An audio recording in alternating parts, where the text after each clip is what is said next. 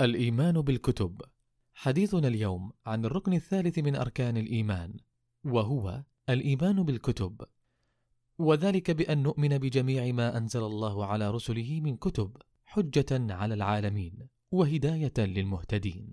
ونؤمن على التخصيص بما سماه الله لنا منها كالتوراة التي أنزلها الله على موسى عليه السلام والإنجيل الذي أنزله الله على عيسى عليه السلام والزبور الذي أنزله الله على داود عليه السلام والقرآن الذي أنزله الله على خاتم النبيين محمد صلى الله عليه وسلم.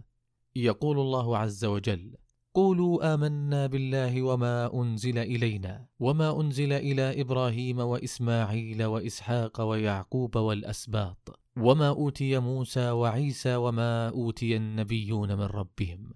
والقرآن خاتم الكتب السماوية وهو ناسخ لما سبقه من الكتب المنزلة. قال الله عز وجل وأنزلنا إليك الكتاب بالحق مصدقا لما بين يديه من الكتاب ومهيمنا عليه.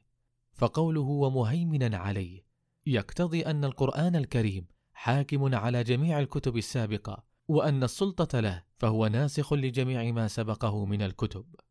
ويجب على المسلم تعظيم كتاب الله والنصح له بتحليل حلاله وتحريم حرامه والاعتبار بقصصه وأمثاله والعمل بمقتضاه وتلاوته حق تلاوته والدفاع عنه.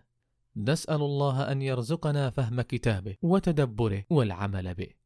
نكتفي بهذا القدر ونتحدث في اللقاء القادم بمشيئة الله عن الركن الرابع من أركان الإيمان وهو الإيمان بالرسل.